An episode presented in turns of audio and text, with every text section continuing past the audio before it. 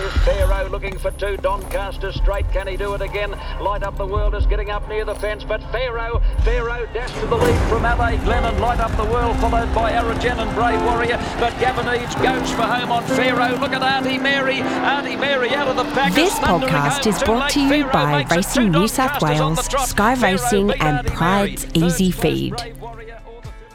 Many Australian trainers have tried their horses on Pride's Racing Cube and have given the product a tick of approval. These small but powerful extruded cubes provide the ultimate muscle fuel to help horses finish their races off while promoting gut health. Racing Cube set recipe formulation means the same premium quality proteins and essential amino acids are used in every batch produced. Racing Cube's profile and digestibility allows you to feed approximately 2 to 3 kilos less per day than similar raw grain rations. It's salt free to help reduce irritation if you've got a horse prone to stomach ulcers. Pride's Racing Cube is available in the popular 25 kilo bag, in bulk bags, or straight into the silo if you prefer, giving you quality equine nutrition at an economical price. Talk to your local rep about Racing Cube, another winner from the Pride's Easy Feed stable. Trainers of thoroughbreds, standardbreds, and performance horses are giving it the thumbs up all around the nation. From the moment young jockeys begin their apprenticeships, they're aware of the likelihood of accidents. Obviously, most boys and girls hope for a relatively trouble free run, but are prepared for the inevitable setbacks and the frustrating layoffs. Few jockeys have endured more injuries and spent more time on the sidelines than Brock Ryan, who had to enter hospital for major shoulder surgery in April of this year. He resumed riding track work at Kembla Grange in late July after three months of intensive rehabilitation. His problems began just over a year ago when a horse slipped over and fell going onto the training track.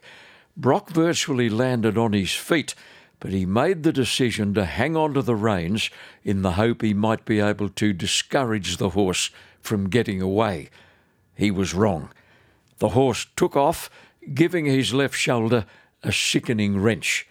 But in the immediate aftermath, Brock thought he'd gotten away with it. He had a big book of rides the following Saturday, including his old favourite Count de Rupee in the Missile Stakes. He made it to Randwick, and thanks to a combination of adrenaline and Panadeine, he got through the day, albeit without a winner. On the way home, the shoulder began to ache unbearably, and by next morning the swelling was alarming.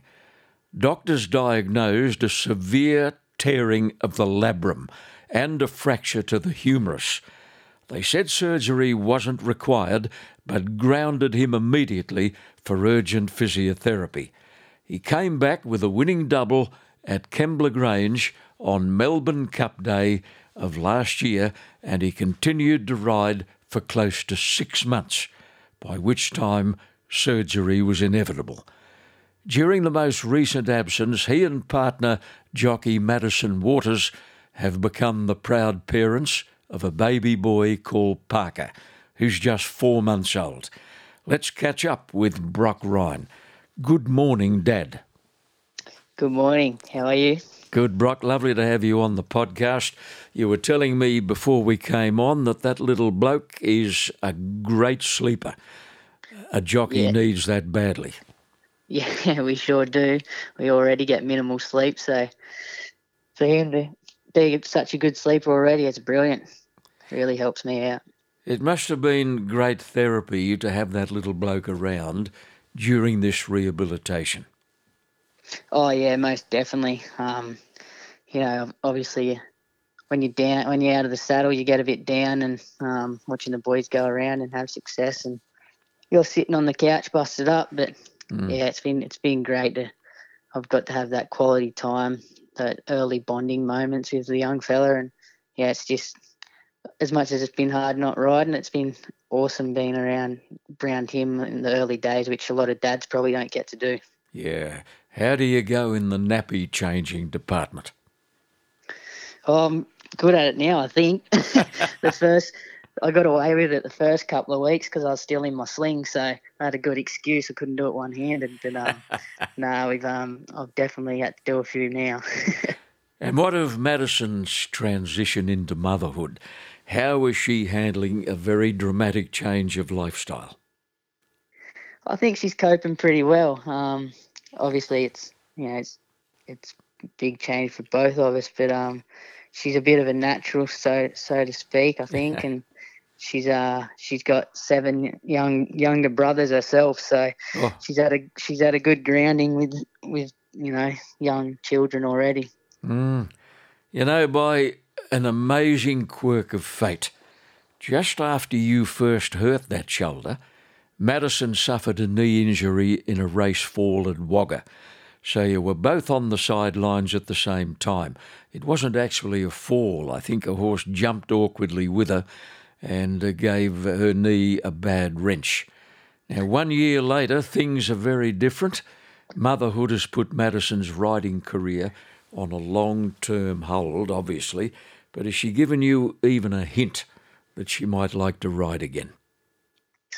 Yeah, she's um definitely uh, she's got the got the bug back, and I think being away from it this long, you know, she's you can see she's itching to get back out there, and um, she's just started back doing a couple of afternoons with the horses. Yeah. Uh, she's missing the horses a lot, so she's just doing some stable hand duties at the moment. Um, mm. But I'm, I'm sure as soon as she feels the time's right, I'm sure she'll be back out there. She's pretty hungry again, I reckon. How will you feel about that? Oh, yeah, I wouldn't be too keen on it, but uh, mm. but um, you know that's that's what makes her happy and that's her passion, and you got to let her get out there and do it. Mm. Can't hold her back. You had the surgery in the famous San Hospital at Wahroonga in Sydney. Now, Brock, yep. people will be interested in the simplest terms. What did they do to give you a new shoulder? Yeah, so like you said, the I had a pretty substantial tear in the labrum. Mm. If you look at the labrum, it's it's like a thick cartilage cup that holds your shoulder in place. Mm. If you look at the top of your shoulder like a ball, and the labrum's like a thick cartilage cup that stabilizes it, yeah. keeps it in place. So it had a big tear. So obviously, my shoulder became very loose, um, very restricted range of movement and you know certain movements that actually pop out of the joint. So they go in keyhole surgery to the labrum and they just shave it and clean it up, mm. and then and then they just put four anchors like little clamps yeah. to bring to bring the tear back together and restabilize the shoulder joint. Mm. And yeah. Does it feel normal to you? It does, yeah, yeah. Mm. Yep, it feels perfectly fine now. Most jockeys coming back to track work after a long time off find it pretty hard work. But you tell me you did a fair bit of work in preparation for this. You were getting to the gym? Yep. Yeah, so obviously did a lot of physio to strengthen my shoulder up first. Um, but once my physio felt I was strong enough, he started pushing me to do a bit bit of weights with it with it. Um, you know, chin ups, um, holding my own body weight push ups, things like that, and then mm. uh, started weights overhead, and then because it's only the shoulder joint, it, it, was stable. I was allowed to do a lot of running, um, and I got back in the water and did a lot of swimming in the swimming pool as well. So mm. I had that. Nothing's like riding a horse, and I know every jockey or every track work rider will tell you that. But um, mm. I had a good grounding leading up to that, and and it, it's definitely helped. You don't feel as sore, no way. Mm. Well, you've been very careful in planning your comeback. I know you're taking things very slowly. What sort of time frame are we looking at before you're back on race day? Um, pro- I'm probably looking at the next, probably next weekend, or which mm. will be the 26th and the 27th of mm. August. Um, and if if not that weekend, it'll be definitely the weekend after. Yeah. So within the two or three weeks, you know, I've got a few barrier trials again on Friday. Um, then I've got another set of barrier trials on Wednesday week, um, and then I feel as though I should be all right to get back get back racing. I hope your great supporters, Rob and Luke Price, have got one tuned right up for you. Yeah, yeah, that's another reason we've got to wait. Trying to find something that can come back with a bang. It's always good to oh. get straight back in people's eyes, and, mm. and people don't have doubt in you. Then usually when you you come back from injury, people doubt you a little bit, and they'll just he- mm. be a bit hesitant to put you on. But mm. um, you'll try and find one to come back with a bang for sure. Brock, your start in racing is a great story. You were born in Wollongong, but at around about 12 years of age, you moved to beautiful Yamba, right at the mouth of the Clarence River. Here, your love of surfing quickly developed, and that's not surprising because your mum, Sandy, reached a very high level in the sport. Yep, yeah, that's right.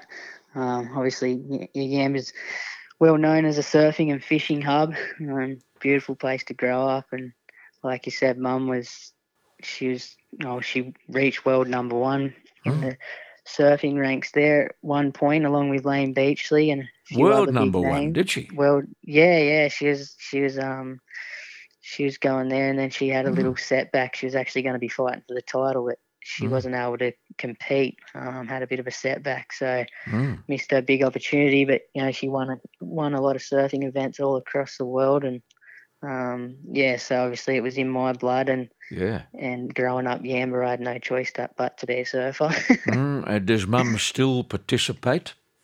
Um, on the odd occasion, she would get out there, but I think maybe she lost that passion for it, just competing so much all the time mm. traveling the world, and um, she ventured off to be a nurse, and she mm. really enjoys her nursing, and mm. um, yeah, she's really focused on that for a lot of years.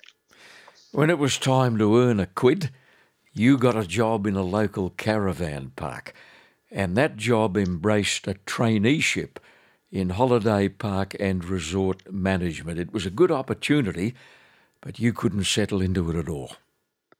No, that's right. Uh, it was it was a, a great opportunity at Yam because there's pretty scarce jobs job job opportunity up there for mm. young fellas, and um, it was great. It, it, was a good job. You look back at it, you know, it was a good job, like cruisy. You know, you clean your pools and you mow your lawns, and you know, clock off at three in the afternoon, and it was a good cruisy job. But you know, I just mm. I felt bored, so to speak. Mm. Um, you know, you just do the same old thing. And um, yeah, I just sort of thought I might, while I'm young, venture out and try something new.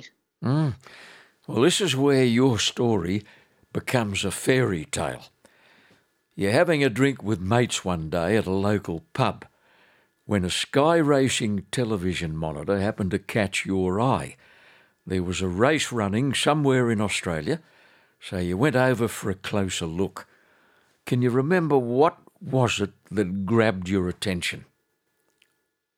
Um, I couldn't put a single thing to it, but um, you know, it just drew me in the the racing and the, the you know the high high competitiveness of it, and the mm. you know the, I always thought obviously it's going to be a massive adrenaline rush being out there and mm. all the all those horses and jockeys riding tight and um, yeah, I'd always all, all my mates had always they loved to punt, and they always used to say to me I should be out there doing it because um, I, I was only bloody wouldn't have even been five foot yet, so I suppose so. Yeah. Um, yeah, they would, you know, they'd always give it to me and say I was a angry little hungry bugger and I should be out there having having a crack. So um, yeah, you know, yeah, yeah listen to your mates, and sometimes it works out. Yeah, well, your brain went into overdrive. You got yeah. a family friend to drive you over to Grafton early one morning to watch the track work. And I think you spoke to a few trainers too. Yeah, yeah, that was awesome. That that was a real moment that, you know, it grabbed me then, I reckon. Um, Do you? Yeah. Yeah, it was just one of those, you know, those foggy mornings and all the horses, you know, they, it was cold and they were just, you know, steaming after the after the gallops, and mm. uh, it was just a real good vibe, and um, walked into a few trainers like John John Shelton Stables, and Mm. Um, had a good chat, and they told me sort of what what it enti- entailed, how to Mm. get get to be an apprentice, and um, you know, since that morning, it was just always in my mind. There, that was the defining morning. Yeah, Now- I reckon for sure. Driving back to Yamba, you you were pretty fired up. So Yeah, uh, you, you got an idea uh, from an uncle uh, of yours who happened to have shares in horses with a trainer called Gary Colvin at Wagga. And it was Gary Colvin, you must have called him, he recommended a Kembla trainer. yeah, yeah. That was right. That's my my uncle Adam. Uh, give him a mention because he obviously kick-started me as well, and Mm. um, yeah, he he still has horses with Gary. He's got another one, which is a pretty handy horse at the moment. Oh, Um, won the won the country championship. won the country championships with Nick Mm. Haywood. Yeah, yeah. Um, but yeah, he he got me in touch with Gary Colvin, and Gary pretty much said, "You want to have a real crack? Don't come to Wagga." He said, "Because you'll have to ride fifty or sixty winners before anyone even notices you." Oh, Um, and he said, I, "I think you should go into Kembla Grange, a provincial track, and Mm. um, you'll get noticed quicker." And um, you know, if you're any good, you you definitely get off to a better start. So yeah. he set me up with Paul or Bede and Paul Murray. Mm. Um, and yeah, I just got in contact with Paul and, and it sort of snowballed from there. Mm. Brock, you were a late starter. I think you were about 20 then, weren't you? Yeah, I was just, I was 19 to Mm. 20, just a couple of months off 20. Mm. Yeah, which is very late. Um, but yeah, no, it's, it's Yeah. okay. Well, you were very fortunate uh, to lob into the Paul Murray stable uh, because he was very supportive. Now, you had a bit of a start on a lot of kids going into stables because you had the luxury of living with your grandparents in Wollongong. That must have helped to stem the homesickness a bit. Yeah, it was awesome. Um, you know, I can't thank my grandparents enough. I lived with them for for first six, maybe seven years. I was down here, and Hmm. it was just good. You know, you have that family, still have that family with you. Um, and Nan and Pop just pretty much did everything for me. Oh, yeah. Sound. I look back at that and think, geez, I was pretty slack now. Yeah, out in the, you know, living by yourself and that, but Yeah. yeah, it was good. You know, come home to a home cooked meal and Oh, you wash you're washing and you Spoiled, spoiled rotten. yeah, I was spoiled rotten, but um, I soaked I soaked it up. Yeah, yeah, wonderful. but yeah, no, it was definitely good to have that family support still there with you. Yeah. Now we've got to remember something here. You hadn't ridden a horse in your life up to this point in time, so you had to start from scratch. Now, a neighbouring trainer down there at Kembla, Donna Grisdale, offered you the use of a retired racehorse which you could saddle up and ride in the sand roll every day. So you were virtually self taught, at least with the fundamentals. Yeah, that's right. Yeah, it was um, bit of an honor. I knew nothing, obviously, about racing at all. And when I first went to the stables, I, I went down there pretty much in a suit, dress pants, button-up shirt, thinking I was going for an, going for an interview, dress shoes. And Paul Murray said, "Yeah, I'll teach you how to put a head collar on a horse and pick its feet out." And then the next minute, I was swimming a horse all in my first afternoon, where I thought I was going for an interview. So it's Mm. pretty funny, but um yeah, then we I obviously learned to do just the boxes and Yeah. hosing down horses and that for a couple of months, and then yeah, Donna kindly passed on one of her retired horses, and Mm. um, yeah, the stable obviously the stable staff and track work riders and Paul they all helped me with Yeah. early days, just even just to saddle up and, and Mm. walk up to the sand roll, and then I'd get legged up and Mm. yeah, had pretty much self-taught. You you have a lot of people telling you different things at that stage, Mm. what to do. Um, you sort of just take bits and pieces off Yeah. everyone and work and work it out. But Yeah. Sort it out for yourself. That mare Yeah. Mm. of Donna Grisdale's wasn't bomb proof either, was she? I think she dropped you once or twice. gosh, she dropped me nearly every day. I, I don't know if it, they reckon she was quiet, but I still look back at it now and I think there's no way that horse was quiet because Mm. horses don't. she'd go in the roll and pig root and drop her head and whip around and Mm. you know she'd get me off at least three times a week, I'd say. But Oh dear. it's probably a good thing. to teach you to sit on or Yeah. a bit better. But um, yeah, I don't think she was that quiet. No, no, not at all. I love the story about your first barrier trial. You were at Wagga races one day, strapping horses for your boss, Paul Murray, when another trainer, Scott Spackman, came along and offered you a ride in an official trial to be run after the last race. You actually won that trial, but your elation was short lived when you went to get your card marked. Yeah, that's right. Yeah, yeah. No, it was a bit of a um, bit of a funny moment when you look back at it now. But um, yeah, yeah, I won the barrier trial, and I was obviously stoked and on a good on a big high. And um, yeah, we went went in to get my card, and the steward said that was not quite two lengths when you went across that horse. Oh, you flattened have just- somebody. Might have, I might have just shortened someone up a bit at the start of the trial, and Yeah. obviously got, I got a big X next to that trial. But um, yeah, that's just racing, isn't it? Oh, of course it is. Well, Brock, you were disappointed enough after winning that trial at Wagga, but that disappointment was nothing compared to the events of the very next morning. You were coming Yeah. back to the stables on a horse called Life of Riley when you found yourself on a collision course with a bolting horse. Now, your Yeah. mount shied, crashed into a fence, threw you heavily, and then had the hide to fall on top of you. Result? A broken pelvis. It was five months before you were back in the saddle. Yeah, that's right. It was just yeah, that was a real kick in the guts. The next morning, I'd actually finished track work, and I think they called the from memory they ended up calling the races off at Kembla Grange that morning because the track was too wet or something. And Mm.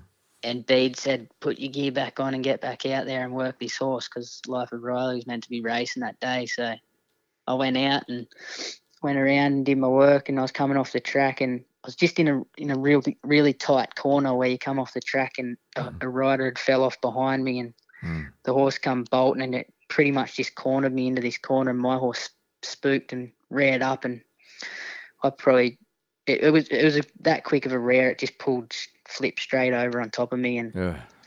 crunched me. Um, Mm. and yeah, it was not a nice pain. It was nearly the worst pain I've felt. I think to this Really? day. It's, yeah, I felt like spewing, and Mm. I ended up. I actually walked back to the stables that morning, and Did you? um, yeah, not knowing. Mm. Um, it was just you know, real excruciating pain all around the lower back and Mm. around your pelvis area, and um, yeah, I sat down. Bede gave me a couple of Panadol, and Good old Bede. Good old Bede. yeah, yeah, have a couple of Panadol, son, and Mm. have a few deep breaths, and sat in the tack room there for half an hour, and then one of the fellow track work riders drove me into Wollongong Hospital, and Mm. yeah, broken pelvis, three uh, Ah, three yeah. places. Yeah. Yeah, goodness me. yeah, Moving right ahead now to your first race ride. It was at the Sapphire Coast, 3rd of November 2015. You ran second in a four horse field on Regal Rush, and you were pretty chuffed. It was actually the day Michelle Payne won the Melbourne Cup on Prince of Penzance. yeah. Remember it quite clearly.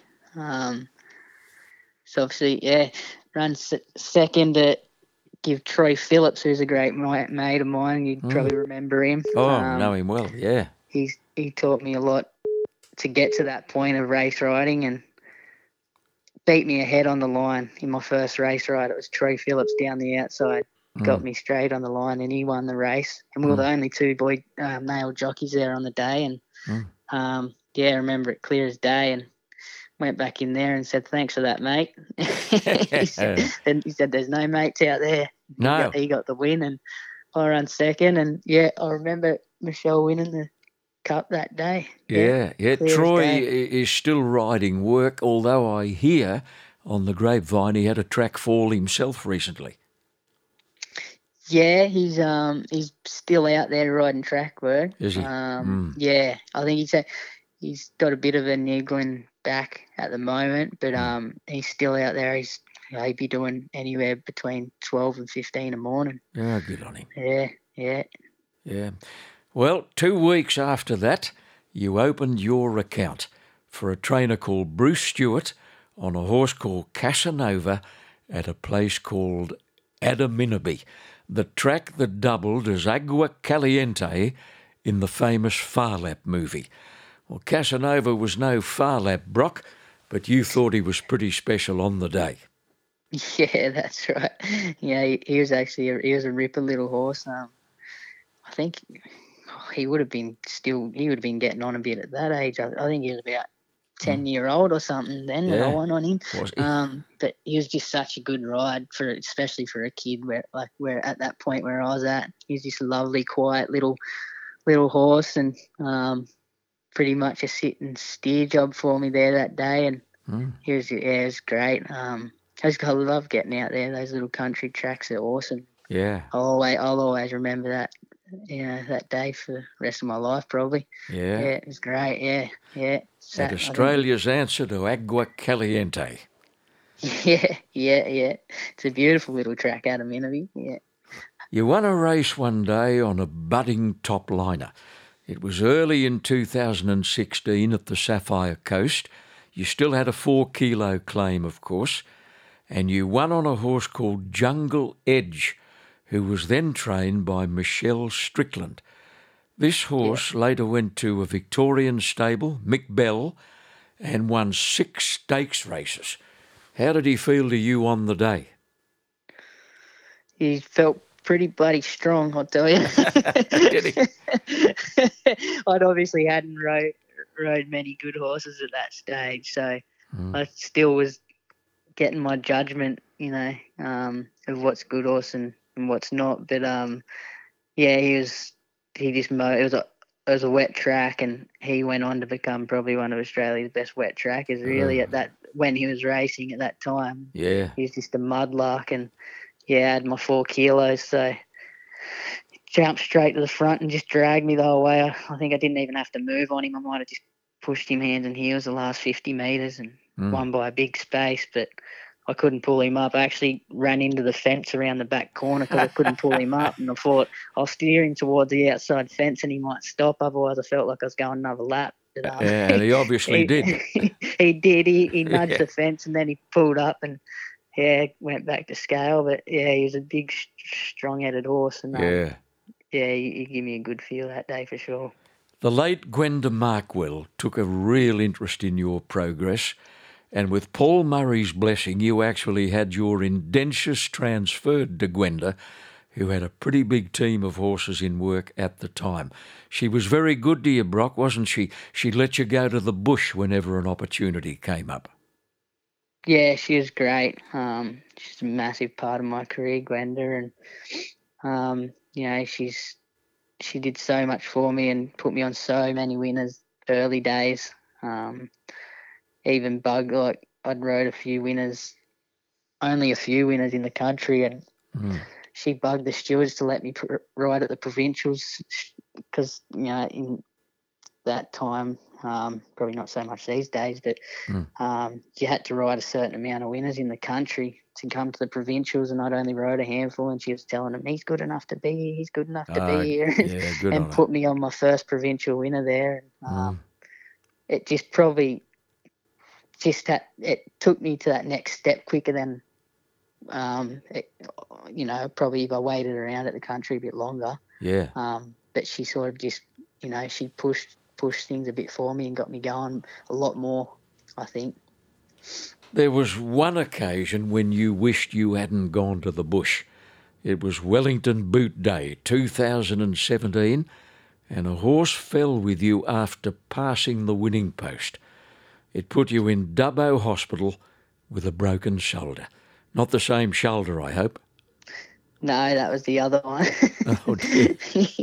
that was the other one. Yeah, that's right. It was Wellington. Um, I think it was Boot Day. uh, Yeah, it was. Yeah. I think it was Boot Day. Yeah, and um, in 2017, and um, yeah, horse um just clipped heels right on the winning post. I just got tightened up um right at the finish, and yeah, um, clipped heels and come down, and I think the horse might have done a fair injury to itself, and Mm. I woke I woke up, un, like I was unconscious, and I woke up and the horse was still laying on top of me there, and then it started kicking out at me and thrashing around, and Mm. I remember people saying, "Don't move him, don't move him," and then I think it was Jimmy James Innes Jr. Yeah. He come in and just dragged me out from underneath the horse. He said, Ji- Jimmy Innes did. yeah, Jimmy Innes. a lot of people didn't want to move me because they thought I might have done neck injury the way Mm. I fell. But um, he the horse was kicking out. I think it even got me in the side of the head at one stage. Oh dear. He, he just, yeah, he dragged me out, get him out of there, get knocked around. He's lacking a bit in bedside manner, Jimmy. He just grabbed you and dragged you yeah, out. he just dragged me straight out. He'll tell you that if you, I reckon he'll remember it clear as day too. Yeah. Um, yeah, but ended up in Dubbo Hospital and Mm. spent the night in there. They wanted wanted to operate on me straight away, and I said, "Oh, I might think I might get back into Sydney first and get it checked out." Yeah, yeah. And you I'm, did I'm that. really, I'm really glad I did. Yeah, Nan and Pop drove up all the way up from Wollongong and picked me Mm. up the next the next morning and Ah, got me back to Sydney. Two days later, got checked out with Mm. Dr. Duckworth. wonderful people, eh? Nan and Pop. Yeah, yeah, yeah. They were always there at a phone call. Well, Brock, it was a former Prime Minister, Malcolm Fraser, who said life wasn't meant to be easy, and he wasn't kidding. When you got back, Gwenda Markwell was enormously supportive, and the winners started to flow pretty quickly. You were having a great trot when one of Gwenda's slipped and fell in track work one morning, and out you go again with a broken ankle. You must have been wishing by then you'd stayed at the caravan park at Yamba. yeah, there was a couple of times there. I was nearly dialing the number to see if I still had a job back up there.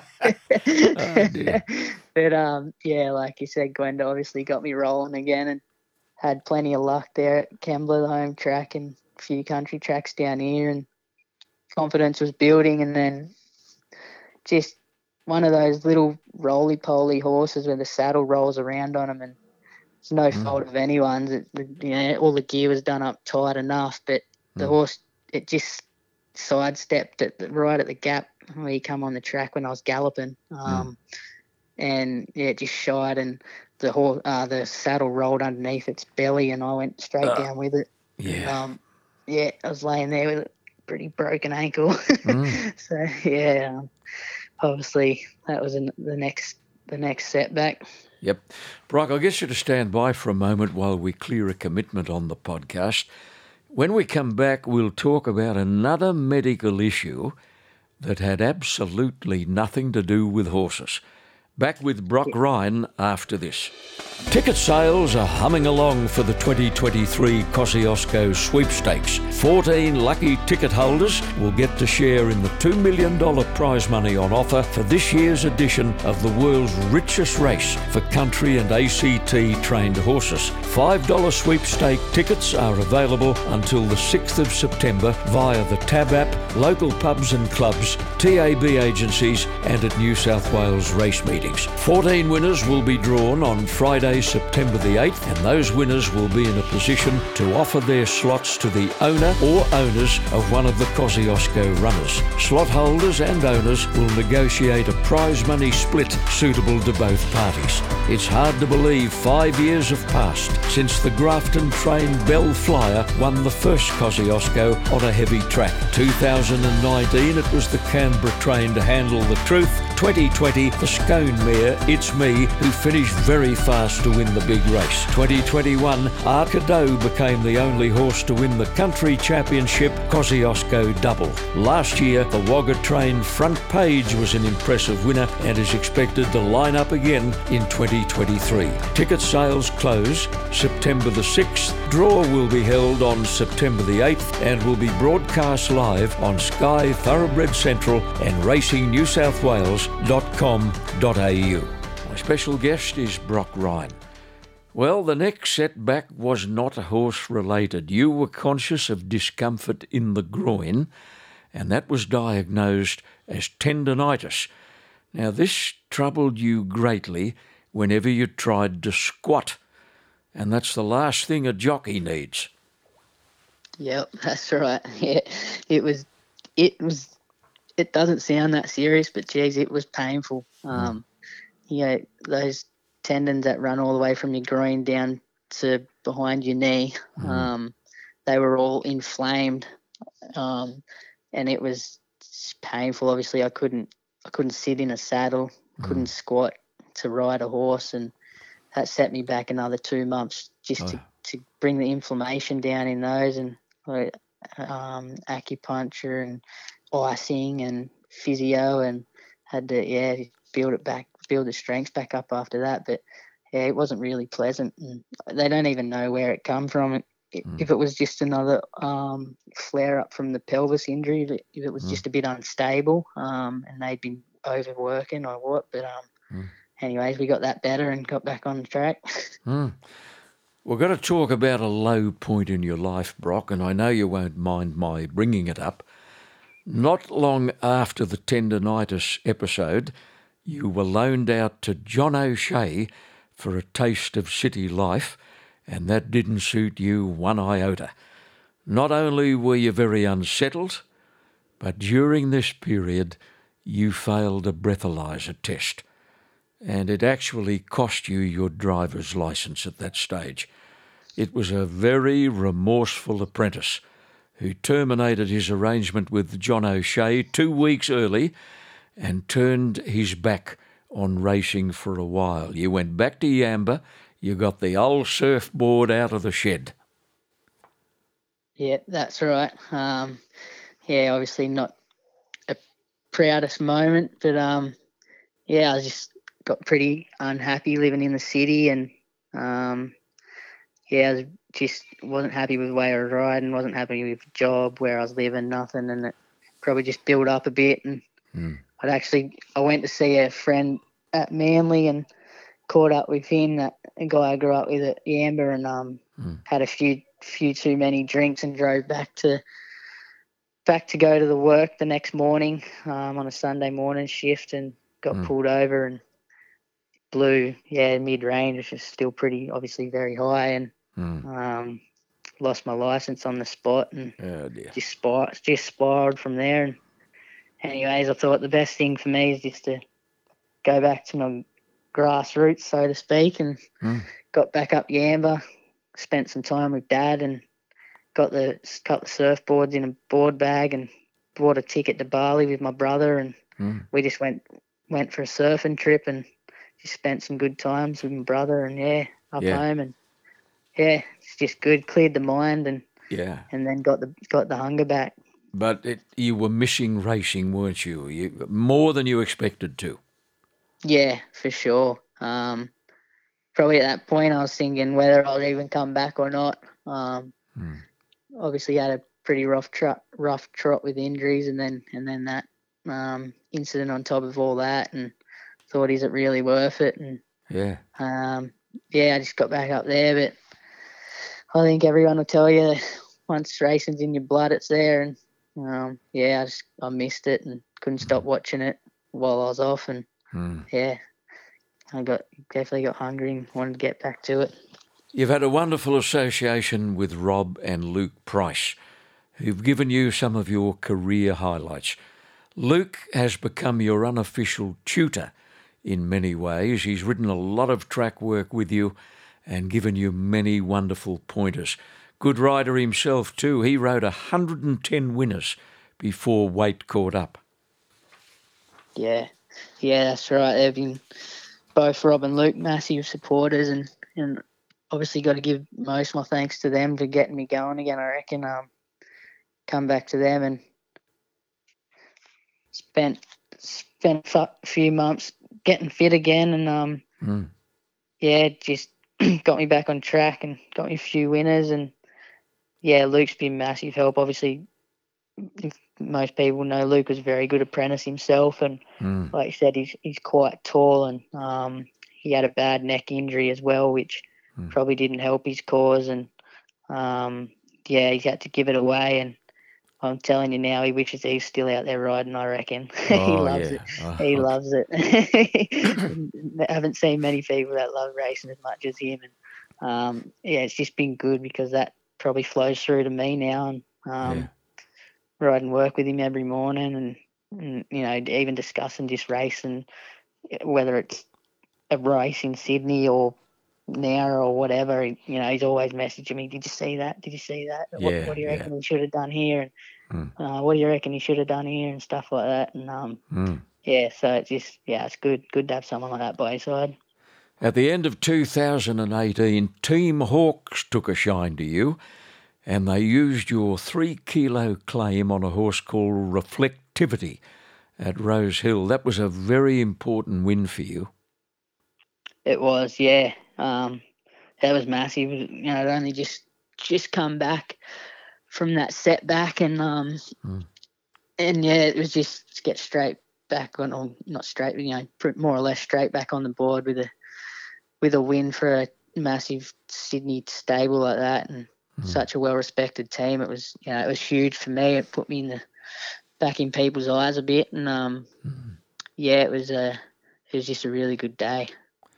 Team Hawkes also put you on a horse called Capperjack around the same time. You rode him twice for one win at Rose Hill, and to this day, Brock, you say he was one of the best horses you've been on.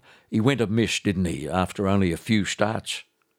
Yeah, he did. Um, I don't know how many starts. He probably only would have had half a dozen or so starts, I think, from memory. But mm. he was definitely building to be a high horse, I think. Um, yeah, he just he was dominant the day I won on him at Rose Hill. He just put himself right there on speed and just powered away from him. Um, put about three or four lengths on him under mm. not much riding, and he just felt like a good horse. He just had a good horse's attitude. Mm. Um, really laid back pre-race, and then he just banged straight out the gates into the bridle and mm. had a really good turn of foot. So it's a shame they lost him, but um, yeah, I reckon he was a pretty good horse. Mm. Let's fast forward to 2021 and a time of highs and lows. You won a two year old maiden at Kembla on Jamia, followed by a second in the Lonhro Plate. She ran a nice sixth in the Sweet Embrace. Her next run was to be in the Magic Night, and should she make the Golden Slipper field, you were the jockey.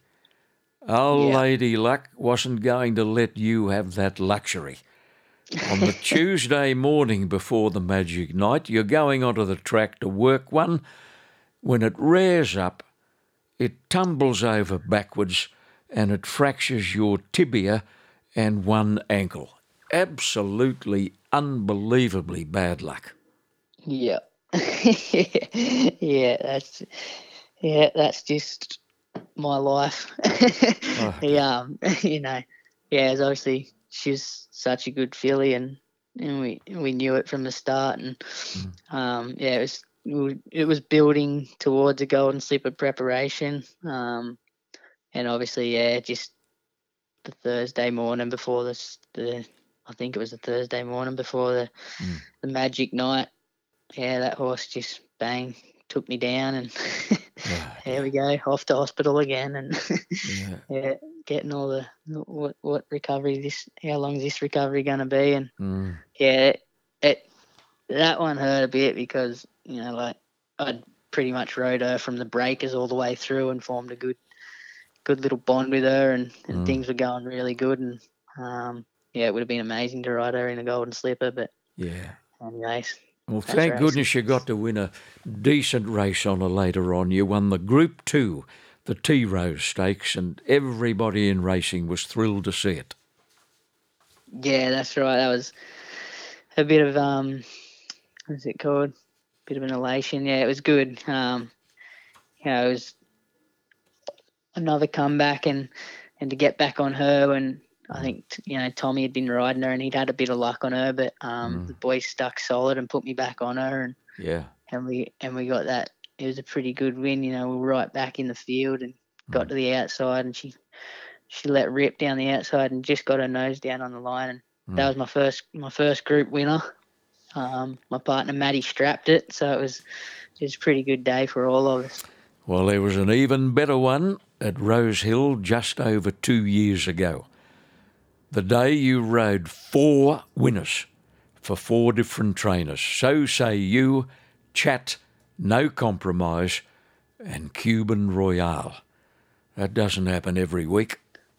Nah, no way. That's definitely one of my best days on the race course, if not the best. Um, close to it, anyways. But yeah, mm. such a good day for any apprentice to ride ride four winners and it's just awesome, you know, and mm. all that, yeah, four different trainers, and just when you got your eye in, they're running for you, they're running for you, I suppose. Mm. Yeah. um, so they say, but yeah, it was just, it was good, and obviously John Thompson, Chris Waller, mm. um, and then them you got my local supporters, Terry Robinson and, and Robin and Luke. So oh, it was good. It was just an all good all, all round day. Mm.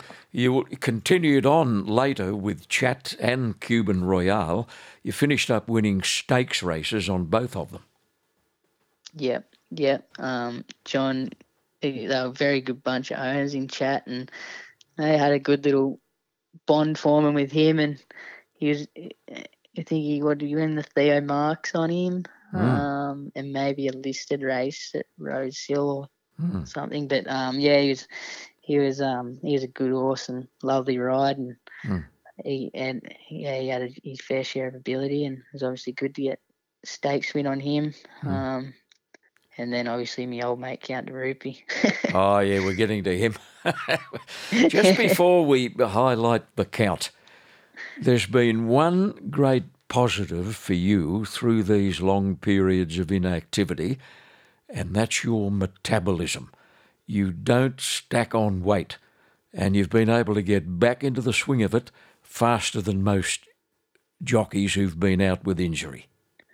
Yeah, that's right. Um, yeah, I don't know how some of those boys do it when they come back from injuries or or anything. You know, it doesn't take much for him to put on the weight, but luckily enough, that's one thing that's on my side is my weight. I very rarely get over 52 kilos, mm. um, which is good. And um, yeah, I just I, it must be so tough having to get that. Like some boys have to get 10, 15 kilos off sometimes. It's oh, crazy. Yeah. Well, you've seen plenty of them. Yeah, yeah, that's for sure. Count de Rupee, you rode him in his first start when second in a maiden at Kembla, but then because of some of the injuries we've been talking about, you didn't get back on him for a, a full year. Next time yeah. back, you ran third on him at Rose Hill. You won a benchmark at Kembla. Regan Bayliss rode him into third place in the Silver Eagle. And then you were the jockey for his last eight starts. Tell me about the 2021 Golden Eagle, which you had at your mercy until the last 20 or 30 metres when I'm Thunderstruck flashed up and grabbed you right on the line. Your heart must have been racing 100 metres out.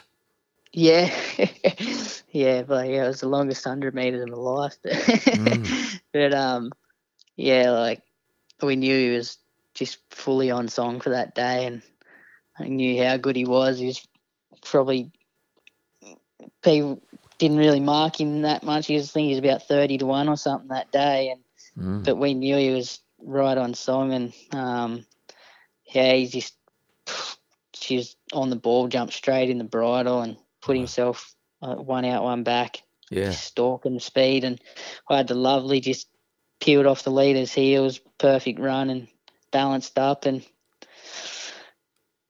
I still think I might have just gone a fraction early, but geez, mm. everyone else says I didn't. Um, mm. I just, you know, I sat on him for a long way. I sat on him until the probably 200 and, and then started to let him extend. And I thought, I thought, there's no way something can catch me the way I'm going. Mm. Um, and then bang, see big white nose of oh, I'm thunderstruck and Huey Bowman. here, here comes Huey.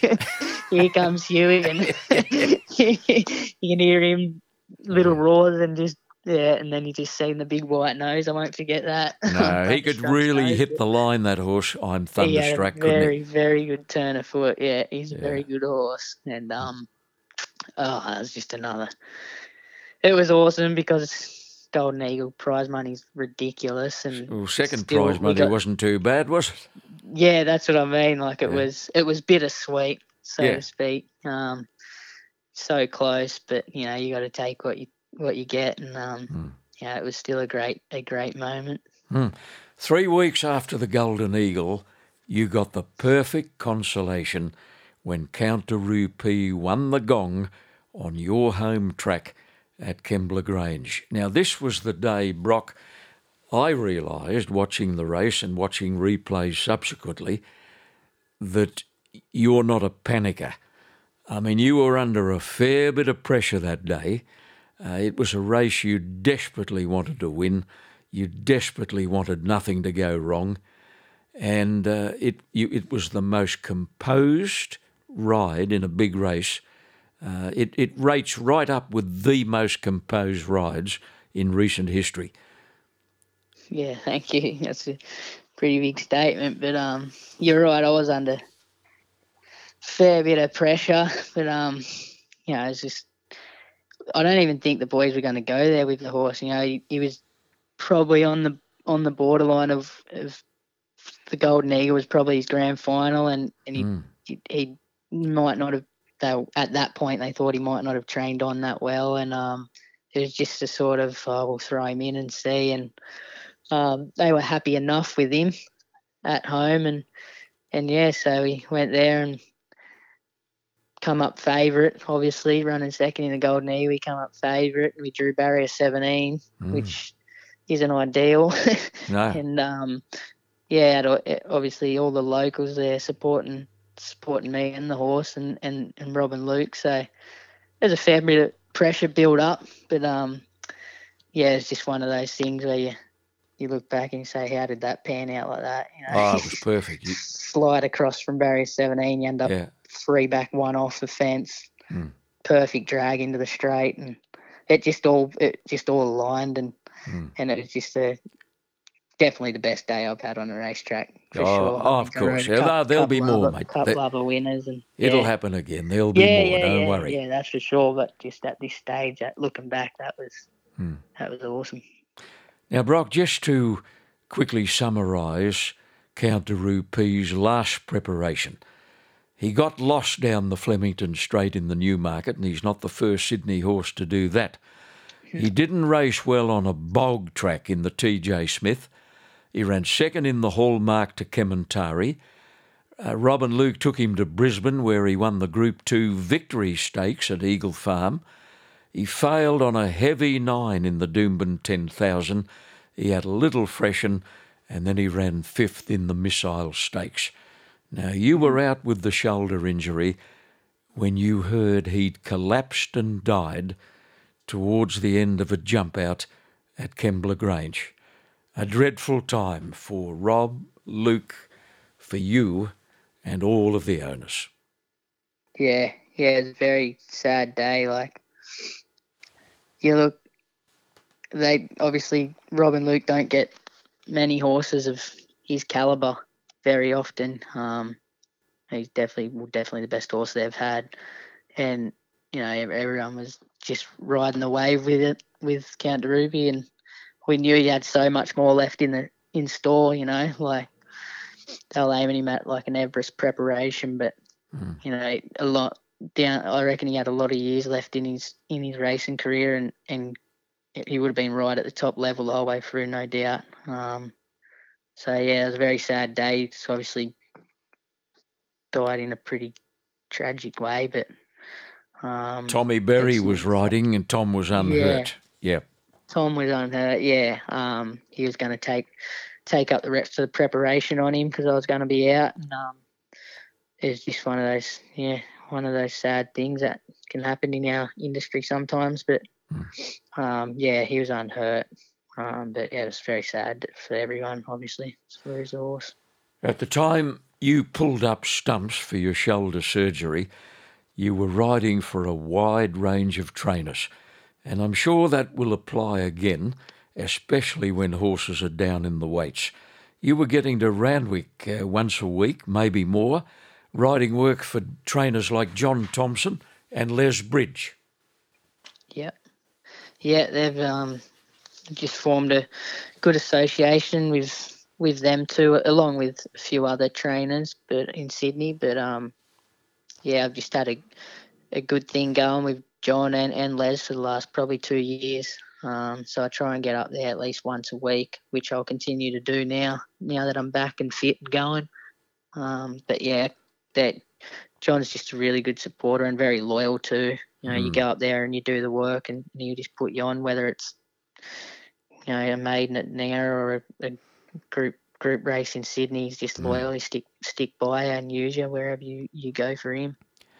A lot of people have been asking after you, Brock, in the last couple of months, and I know you are going to be welcomed back with open arms by punters, by owners, and trainers.